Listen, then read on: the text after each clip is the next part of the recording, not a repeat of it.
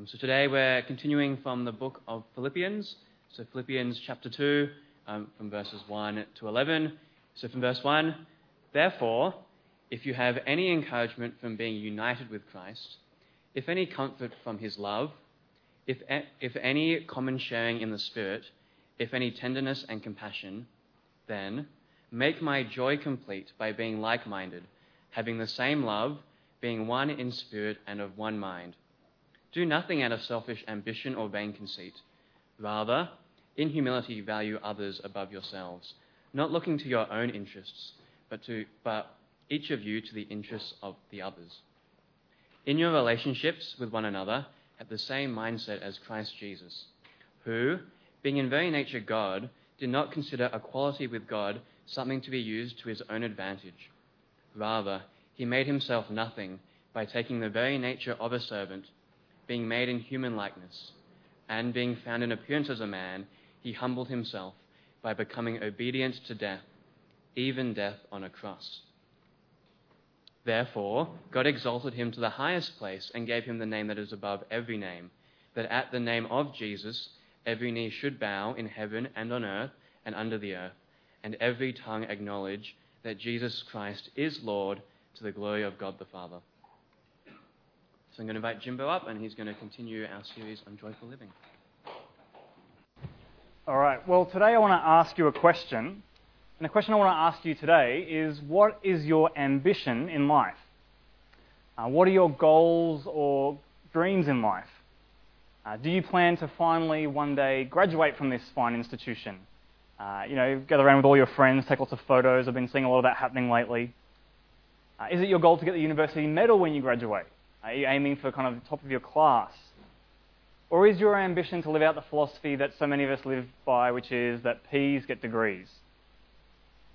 Is it your plan to meet some amazing guy or girl? You know, maybe one day settle down and have that hipster wedding, uh, move into a cool little inner city terrace? Uh, or is it your goal to become the next tech startup CEO? Uh, maybe float your company for a few million dollars? Uh, or is it your goal to win a Nobel Prize? Maybe you want to eradicate AIDS through your medical research. Do you have ambition for a successful life? As you look around those big posters, you know those big red ones here at uni, uh, we're told over and over again that there's a lot of people hoping that your ambition will be that leadership for good starts here at Sydney University. But perhaps your ambition is slightly different. Uh, perhaps your goal is to live a quiet life. Maybe you just want to keep up with everyone else in the crowd and just kind of blend in uh, not stand out too much, not to be too rich, uh, not to be too poor either, uh, nothing too radical. You just want to have an ordinary life and all the middle class things that that involves as well. How would you describe your goal or your ambitions in life? How would you describe your mindset in life? Are you an optimist? Are you the kind of person who looks for the good in everything and you think that the glass is always half full? Uh, or are you more like me? Are you more of a pessimist? You always wonder what's actually behind what people are saying. Uh, you know, is, is actually what they're saying real, or are you more of a kind of glass half empty kind of person? Uh, are you a perfectionist? Are you always seeking the unattainable goals, make everything ordered and fit where it belongs? Or are you apathetic with a mess of life, just going with the flow, maybe not wearing shoes like some of you EUers are prone to do? Uh, if someone looked at your life, how would they describe your mindset? I think, regardless of how you describe your mindset or your ambitions, uh, there's one thing in life that our world keeps telling us to have, and that is that our world keeps telling us to be fulfilled. To be fulfilled. Uh, this mindset, which we swim in every day through the television, through our smartphones, through the advertising industry, and our families, our friends, they keep telling us basically, uh, you start your life on earth as a giant bucket. Okay? And what you need to do in life is you need to be fulfilled. And so what you need to do is you keep you know, needing to fill your bucket up more and more to the maximum if you want to make your life count. And so to live a fulfilled life or a significant life, what we need to do is we, we run around and we try and fill up our bucket with more and more achievements. And so our generation is one of the most overqualified generations ever. Uh, for me personally, I have four bachelor degrees, not just one. I just decided it's a bit like Pokemon, you've got to go around and get them all. Okay? We're told to go and fill up our life with more and more experiences. So we go and we travel to more places, we try different restaurants, we take lots of different photos of the places we visit, and we fill up our bucket with more and more stuff, hoping that it's going to make us happy and give us joy.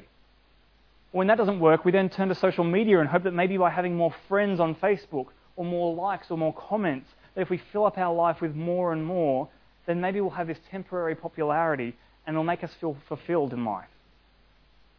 And so then we turn to gurus, we turn to experts uh, who live fulfilled lives, and we try and find the secret to success, uh, the path to real joy and real fulfillment.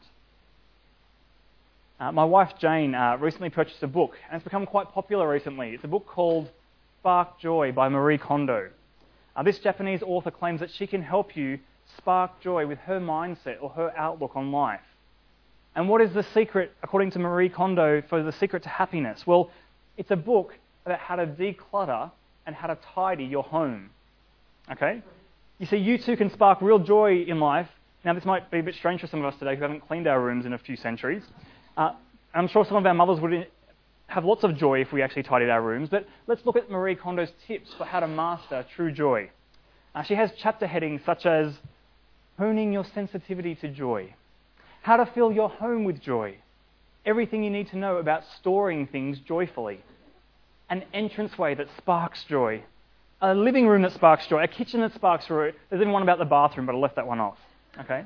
And in case you're not a big reader, there's even pictures for the engineers so they can look at the diagrams and work out how to spark joy in their own life. Okay? Obviously, this cleaning lady is someone successful and worth listening to about where to find joy, right? But what about someone on death row? Would you go to a guru who's ended up facing death as a motivational speaker to help you work out where you can find joy in life? Why would we listen to the Apostle Paul as he writes to the church in Philippi about having ambitions and mindsets that are successful when his ambitious mindset has actually ended him up in jail? Uh, we're going to begin today by having a look at what Paul tells us about how to have true joy and the radical perspective that God calls on us to have. He says in verse 2, sorry, chapter 2, verse 1, if you have any encouragement from being united with Christ, if any comfort from his love, if any common sharing in the Spirit, if any tenderness and compassion, then make my joy complete by being like minded, having the same love, being one in spirit and of one mind. Paul says, if you've gained any benefit from being a Christian, if you've gained any encouragement, any comfort, any compassion from knowing who God is, then he says, take my joy to the maximum. Okay, don't go halfway, don't be half hearted about it, but fulfill my joy by having the same mind, the same heart, and the same spirit. Now, what really gives Paul and God joy is seeing Christians think the same way. Now, that just sounds a little bit weird if you're anything like me. In fact, that sounds a bit like brainwashing, right? That we will all think the same and we will finish each other's sentences, and a little bit like living like robots. But what Paul means here is not that we will be uniform, homogenous robot Christians who all like the same bands, eat the same foods, play the same nerdy board games. Now, what he means is that our minds and our hearts will be focused on the same things. Uh, Paul wants our hearts and our minds and our spirits all of our, the totality of our being to be focused. And He wants our ambitions and our desires, our goals in life, to be the same. To align all of our thinking and desires together as a Christian community on the same goal. And so, what is this common ambition that all of us, if we're Christians, are supposed to have? Uh, well, in verse 3, he spells it out for us. The way we bring complete joy is by making sure we do nothing out of selfish ambition or vain conceit. Rather, in humility, value others above yourselves, not looking to your own interests, but each of you to the interests of the others. Uh, the new mindset, uh, the new way of thinking that Paul says that all of us, if we're Christians, are to have, is to regard or to consider other people as more important or as better than you. Your new outlook in life is not to be found in tidying your home, but in thinking that other people are more important than you are. So, how does that play itself out? Well, it says in these verses that it may, means making sure that nothing we do is motivated by our own selfish ambitions uh, to try and get ahead in this world, to ensure that our own self absorbed ego uh, isn't motivating our actions in life.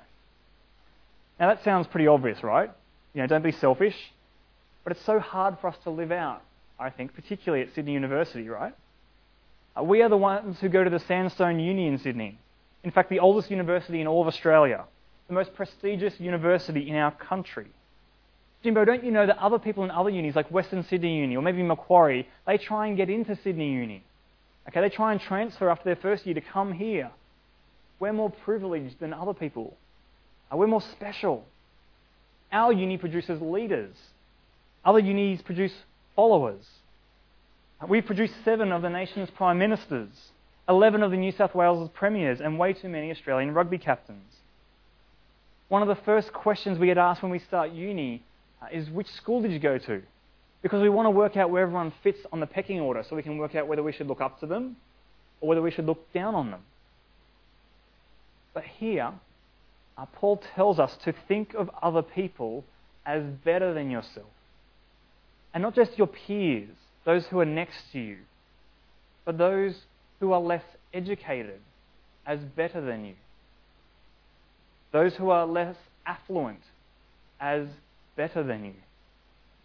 The less good looking, now I know that's hard to believe there's people less good looking than me, as better than you. Those who are less together or less nice as better than you.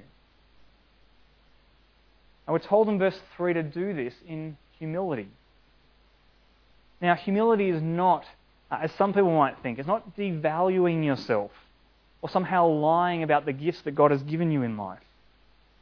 C.S. Lewis, the author of the Narnia series of books, says true humility is not thinking less of yourself, that is, being negative about yourself. It's thinking of yourself less, that is, thinking about other people more than you think about yourself. I want to ask you honestly, how often do you do that? If you had to kind of tally up the hours that you spend thinking in the day, how many hours do you spend thinking about other people? And how many hours do you spend thinking about yourself? And so, here, in a, in a radical reversal of what is natural or what is normal for us as humans, God tells us to stop being self centered and to start being other person centered. Uh, to care more about the interests and the concerns of other people than your own concerns. But hang on a minute, Jimbo. Like, are you telling me here that what I need to do is stop looking after myself and then just concern all my time with looking after other people? Like, that sounds great, but that doesn't work out. Okay, if, if I'm not looking after me, who's going to look after me? You know, I need to look after number one. That's what the world has told me. Look after number one first, and then maybe if I've got some leftovers, I might consider helping other people. Okay? I might think about possibly serving other people after I've sorted out my own affairs. But that's not what a citizen of God's kingdom, a follower of Jesus, thinks like or looks like. Now, you see, if you're a follower of Jesus, then funnily enough, that means that you will follow the example of Jesus. And so Paul tells us in verse 5 that this mindset, this thinking, this way of thinking about other people before yourself, is actually the very same mindset that Jesus Christ himself had. often Christians talk about the cross of Jesus, don't they? Uh, how Jesus died on the cross to pay for your sins, uh, to deal with the penalty and the punishment that all of us deserve. And that's absolutely right and absolutely true. But that is not the whole of the story. You see, the cross of Jesus doesn't just save you from your sins, but the cross of Jesus also reshapes your subsequent life. If you are a Christian, then what you sign up for when you follow Jesus is to live a cross shaped life. Jesus says if you want to follow him, then you need to deny yourself, take up your cross, and then begin to follow him. Point four of the EU doctrinal basis, the statement that we as an evangelical union believe in, says that we believe in redemption from the guilt, the penalty, and the power of sin only through the sacrificial death as our representative and substitute of Jesus Christ, the incarnate Son of God. Now, it's right that so often we focus on the redemption or the rescue part how Christians are rescued and saved from the guilt and the penalty of our sins. But do you notice how the death of Jesus here also rescues us from the power of sin? Because actually, living for your selfish desires, living for your own ambitions, and considering yourself as more important than other people, I want to suggest is actually at the very heart of sin itself. Now, the early church father, Augustine, wrote in his famous book, uh, The City of God, he says, Pride is the beginning of sin. And what is pride but the craving for undue exaltation? So much of our sin actually stems from our craving, our desire to exalt ourselves more than we actually deserve in life. To think of ourselves as so much greater than we actually are. And so Jesus' death on our behalf, it not only pays the price for the times in which we've been self absorbed, but it actually frees us from the ongoing power of selfishness in our lives. And so that's why Paul can call on followers of Jesus to follow the example of Christ, the only person who lived without the craving for undue exaltation. And so he goes on in verse 6 to describe who Jesus is. He says that Jesus, in his very nature, is God. Okay? Do you notice that? Do you notice what Jesus does with his divinity? The fact that he is God himself, the creator of the universe. It says that he doesn't consider or value that his equality with God is something that he could grasp onto, or hold on to or use for his own advantage. Just think about that for a moment. Jesus is the one person in all the universe uh, who has all of the rights, all of the privileges in the world, and yet he doesn't use them. He actually doesn't wield them for his own advantage. This one man in all of human history actually deserves all of his rights. He made the world and he made everything, including you and I, in this world. And he has every right to look at his creatures and say, Respect me, worship me, honor me. But instead, in verse 7, what do we see? We see that he empties himself. The one who existed as God eternal, who needs nothing in and of himself, made himself nothing. And so Christians outrageously make the claim that we worship the God who became a slave. And yet, not only did Jesus become one of us, as if that wasn't humiliating and embarrassing enough, that the immortal creator of the universe would become one of his feeble and weak creatures. But then he becomes a human, and then he lowers himself further by becoming a slave, by serving us, and then lowers himself even further by dying on a cross. The Roman politician Cicero uh, wrote about crucifixion a few decades before Jesus lived, and he writes about how humiliating it was for a Roman citizen. He says, Even if death be threatened, we may die free men but the executioner and the veiling of the head and the mere name of the cross to be far removed. The expectation, the mere mention of them even, is unworthy of a Roman citizen and of a free man. And we often kind of don't realize this because we wear crosses around our neck and we have them on churches. But being crucified was such an offensive and a humiliating way to die. A slow, painful, public death that Roman citizens were not allowed to be crucified. It was a punishment that was so bad that only non Roman citizens could be subject to. It was thought that even the bare possibility of even talking about it or being exposed to seeing someone else being crucified was unworthy of a Roman citizen. But here in Paul's letter, uh, he's told us in chapter 1, verse 27, to live lives worthy, not of being a Roman citizen, but of being citizens worthy of the gospel, of the shameful cross of Jesus. And we're called to live lives worthy of the humiliating love that Jesus displays for us on the cross. His willingness to humbly love us and serve us by dying, it not only saves us, but it now reorients and it reshapes our mindsets going forwards. So that now, instead of living selfish lives as self absorbed people, uh, we are now to live for the interests of others willingly giving our lives and our time and our energies for the sake of others. I want to pause here for a moment to reflect on how different that is uh, from our world today, isn't it? Living as citizens of Australia, we're told about our rights, our privileges. We are entitled to vote. We have the right to a free education. We deserve to be able to purchase our own home. We have the right to not be offended. We are entitled to a job when we finish from uni, aren't we? But you know what? We're not. We are not owed anything in life. In fact, everything we have according to the Bible in this life is a gift. An undeserved and a gracious gift. And rather than demanding our entitlements, we should be thankful for the things that we have.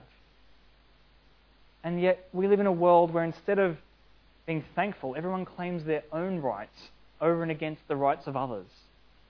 I live in an apartment block, and nothing makes this more obvious than living in close proximity to other people. You see, one person wants the right to a quiet place to live, while the neighbour next door wants the right to enjoy a party in their home. And yet, the example of Jesus shows us something radically different. Rather than grasping and holding on to our rights, Jesus lays down his rights. And the privileges that came being with God himself, he lays them down in order to sacrificially love and serve a bunch of undeserving people like you and I. So I want to suggest if you're really concerned about rights, that's, that's okay, but be more concerned with the rights of others than you are for your own entitlements. If you really want to fight against oppression, fight against the oppression and injustices that others face, those who cannot speak for themselves, rather than for your own right to party. But what is the result of Jesus' example? Is it just some kind of nice moral example for us to follow? Well, no. In verse 9, we learn that as a result of Christ's other person centered love, his sacrificial death, God has now exalted him to the highest place. He is now raising him back to life, and one day every knee will bow and every tongue will confess that Jesus Christ is Lord. God will vindicate Jesus and he will honor him because of the way in which he sacrificially loved us. And so, if you're someone here today Uh, who wouldn't yet call yourself a Christian, here is something to, to ponder and consider. That's what we in the EU are really on about when we wear those horrible green t shirts that say Jesus is Lord. We are actually preempting that final endpoint of history. We're not only EUers, and not only other Christians, but everything in the entire cosmos will declare whether happily or bitterly, that Jesus is indeed Lord. That the one who became a slave is now the boss of all. And so, what we see in this passage is, is that the way to greatness is actually through humiliation. The way to live a fulfilled life is not by filling up your bucket with more and more stuff, but by emptying and emptying yourself, even to the point of death. So, what does this look like in daily life? Uh, well, Paul says in verse 12 that it's time for a bit of a workout. He tells us to continue to work out our salvation with fear and trembling. Now, on first glance, this might seem a bit strange, doesn't it? You know, didn't Jesus already die on the cross and save us? Aren't we already saved if we're Christians and put our faith in Him? Do we need some kind of a second salvation? Did Jesus not do a good enough job up there on the cross? Now, this phrase, working out your salvation, is not telling us to work really, really hard to try and save ourselves. We've already seen earlier in this chapter how Jesus came to die and save us from our sins by dying on the cross. And that is the good news. That is the good news that God has already done everything we need to be in a right relationship with Him. So, what does it actually mean to work out your salvation now then? What it means is to let the fruit or the results of your salvation work themselves out into every aspect and corner of your life. The fear and the trembling he's referring to is not us being worried or afraid that we're not yet saved, but in fact, it's a healthy fear, a healthy respect when we realize just how amazing it is that our Creator emptied himself and died in our place. And that should cause us to respect and revere him even more. And so we've got to be working out we need to be putting in effort into living out this kind of life worthy of the gospel. That the Christian life is not just sitting back and waiting for Jesus to return one day, it involves effort. But at the same time, in verse 13, we need to be working hard because it is God who is working in us. So that makes me scratch my head and go, well, is it our job to be working out the effects of salvation? Or is God the one who's working out the fruit of salvation in our lives? Know, who, whose job is it? Like, I, I don't want to be doing someone else's work and, you know, spending more energy than I need to. Well, the answer is that it's both, isn't it? We are given genuine, real human responsibility to work hard and to be putting into practice the implications of the gospel. We have a real task and a real job to be doing, but at the same time, it is God who sovereignly works in us to change us and reshape us and mold us so that we no longer live sinful and selfish lives, but we start looking outwards towards others and their interests. So Paul then goes on to explain some concrete ways in which this might express itself as our salvation works itself out in our lives. Now, the first way in verse 14 is that humble, other person centered people no longer argue or grumble. You see, if you genuinely consider that other people are better than you are, then actually that means that you're going to stop complaining about them. You're not going to be looking down on them and talking about them negatively. Now, this thing sounds pretty simple, right? Just don't complain, don't grumble, all good. But it's so hard for us as Australians, isn't it? As a nation, we are a bunch of whingers. We complain about our government and how bad a job they're doing. Or we complain about our lecturers and think they have no idea how to teach us. We complain about our bosses at work and how they won't give us enough shifts. We complain about our family. We complain about the slow internet speeds. In fact, at Sydney University, we even have a whole Facebook page dedicated to ranting about things. That's right, you can go and complain about those people who walk slowly to Redfern Station or the people who talk on the phone in the bathrooms. You can talk and complain and whinge about all those people who are less significant and less important than you are. But Paul tells us in verse 15 to be pure and blameless, to be different and distinct, without fault in this crooked and dark generation, in which God is shining us like stars in the dark night sky of our society. And so, in a society which is prone to whinging, how are you going to shine like a star? In a, in a, culture which is designed to grasp onto your rights and hold them and cling onto them, how are you going to shine in the darkness? One of the key ways we do this in verse 16 is by holding firmly to the word of life. And you see, the unity that Christians have is a unity in the gospel the good news which is found in God's life giving word, the Bible. Uh, we call ourselves the evangelical union because it is the gospel, or the evangel in Greek, uh, which unites us together in our union on campus. And so we need to make sure that we keep coming back to the words of the scriptures. We need to make sure that our small groups, our one to one conversations, and public meetings are centered around and come out of the word of life the Evangelical Union is not a self help group. Okay? We're not dispensing our own wisdom and advice. We're not just a social justice group, but we are a mission task force, a gospel union based on the foundation of the Scriptures, the Word of life. Now, it'd be easy for us to look at the example of Jesus and go, well, that's easy for Jesus, right? Because he is fully God and fully human. Okay, of course it's easy for him to live like this, but what hope do I have as a regular Joe Blow on the street to live like this? How am I ever going to be able to live just the way that they've described? Uh, well, thankfully, Paul gives us another three examples of people who are living with this Jesus mindset. He wants to encourage us. He wants to show us what it could look like in practice. And so the first one is Paul himself. In verse 16, we see that Paul laboured for them. In verse 17, Paul describes him as being poured out or spent or emptied just like Jesus emptied himself and poured himself out, so too now Paul is emptying himself like a drink offering in the way he's laboured and exhausted himself for the benefit of the Philippians.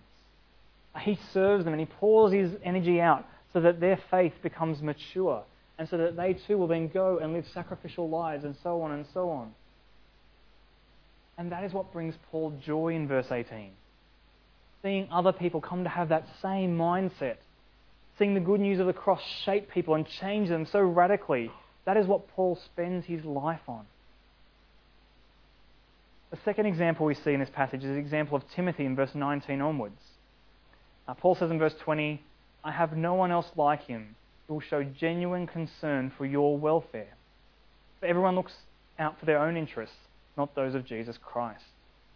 He sees Paul looks out, he sees everyone else living this way where they're just looking out for their own interests. And that Timothy stands out as different. Timothy stands out as one of those bright lights in the dark sky by the way in which he has genuine concern for other people's welfare. Do you notice in verse 21 what it doesn't say? It doesn't say that everyone looks out for their own interests instead of looking out for you, Philippians.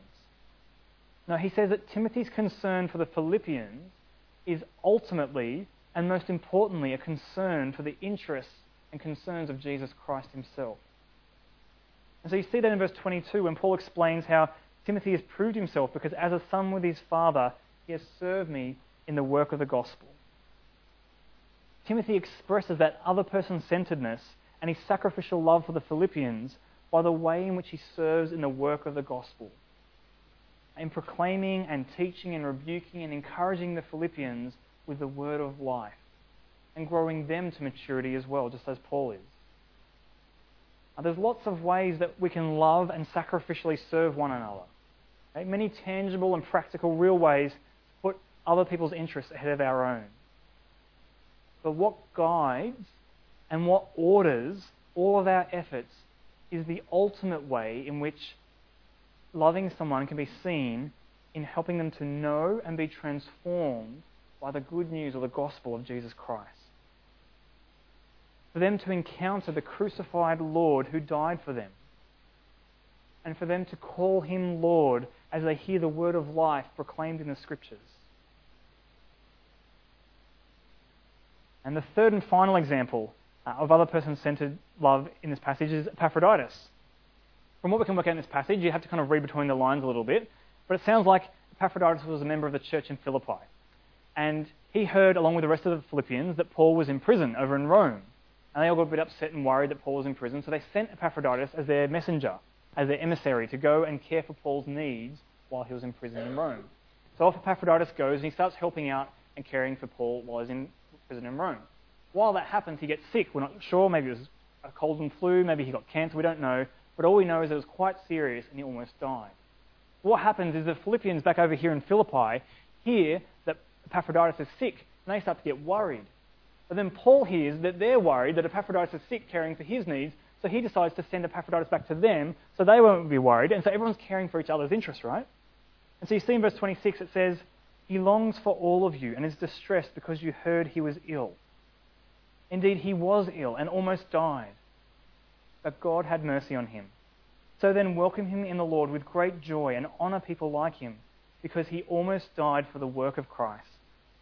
He risked his life to make up for the help you yourselves could not give me.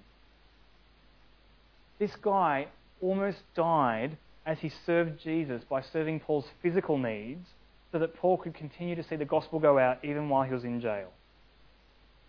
It says that Epaphroditus risked his life. Just like Jesus, he too was willing to go to the point of death. Okay, it wasn't death on a cross, but it was still to the point of death. And there was no limit on how far Epaphroditus was willing to go to love other people. Because true love, genuine love, has no limits. If Jesus was willing to die on a cross to serve you and to love you and to seek your good, then neither can you place limits on how far you are willing to go. Now, don't hear me wrong, it's not saying that we should just let people take whatever they want from us. Jesus actually gives on his terms, not on other people's terms, but he's willing to give on his terms up to the point of death itself. Okay, and so can you see how actually this actually changes everything? Epaphroditus is not just some random example, but actually we see that in verse 29, Paul tells us to honour people like him. That someone we are to imitate or modify our lives around. Because Epaphroditus is living out the mindset that all of us are called to have if we put our faith and trust in Jesus. And so, what's your ambition in life? I asked us at the beginning. Uh, I want to ask you again is it your ambition in life to play it safe? Uh, to not rock the boat too much, not to be too extreme in life and just kind of, you know, sail through and blend in with the crowd? Or is your aim in life to, to reach your dreams, to, to shoot for the stars? We've seen in this passage that rather than shooting for the stars, our goal is to shine like stars. Not by pursuing our own dreams or our own good, but instead by emptying ourselves like Jesus. But I want to ask you today have you put a little disclaimer or a little asterisk on how far you're willing to go to love other people? Jesus didn't. There's a number of common problems I think that we can face as we think about this topic of sacrifice. And Rowan Kemp, our speaker at public meetings so far in semester, uh, has actually written an article on this, which I'd suggest is good for you to read if you want to think about this a bit more. And in this article, he talks about four common ways in which we can fall into this distortion. He says, firstly, uh, we can sacrifice using the wrong model. You see, the model that we're given in this passage is to be based on the example of Jesus himself who radically went all the way to the cross itself. But so often, don't we model our example of sacrifice on those around us? We look to the person next to us in the lecture theatre and we go, well, if they're willing to give, then maybe I'll give. Or if they're willing to help that person, then maybe, maybe I might do a bit more than they do just to make myself look better than they do, right? Instead, we need to stop looking sideways and we need to start looking to the cross as our model and our example of what it means to sacrifice. Uh, secondly, though, we can be tempted to sacrifice only when we're compelled to. You know, if God appeared one day and told us, I want you to give up you know, your car or I want you to give up your part-time job, then maybe we'd, we'd voluntarily give that up. But we see in this passage that Jesus joyfully and voluntarily sacrificed himself. He did so without complaining, without grumbling, but freely and with joy.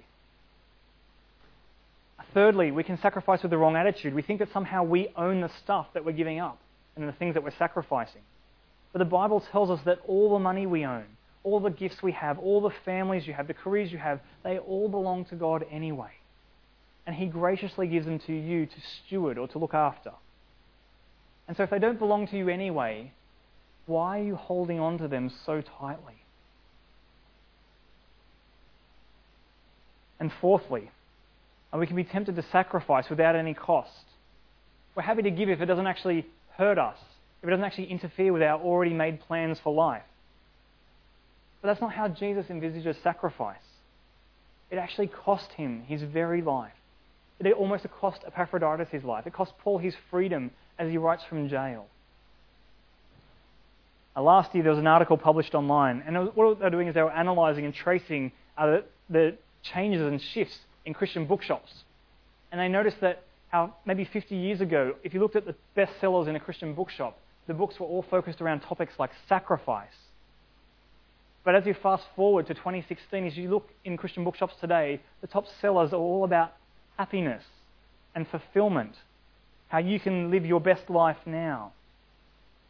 And in some ways, we've lost one of the key planks or key elements of the gospel that Jesus' cross doesn't just save you, but it actually reorients your life. Uh, 86 years ago, a medical student in London had just finished his degree. He was about to start a promising career as a doctor. But he'd been convinced by the gospel that his life was to be spent, to be emptied, not in serving his own career, but in serving the gospel so that more and more people could come to know Christ. And so he hopped on a boat and he went to Canada for a bit, and then he landed in this far off island called Australia. And he came to this place called Sydney University. And this guy, Dr. Howard Guinness, met met with a bunch of Christian students, and together they set up the Evangelical Union. And he spoke at their first public meeting, just like this. He sacrificed a promising medical career and he emptied himself of the privilege, the power, and the success that that would have brought him for the sake of a handful of students in the colony on the other side of the world so that they would know and love Jesus as their Lord. And 85 years later, you guys are benefiting from his sacrifice as you come along to the EU. And he wrote a book called Sacrifice, funnily enough, in which he talks about what it might look like for us to live lives sacrificially as we think about how to work in our jobs, how we spend our money, how we go on holidays, how we date, who we marry. And at the end of the book, he ends with this quote where are the young men and women of this generation who will hold their lives cheap and be faithful even unto death?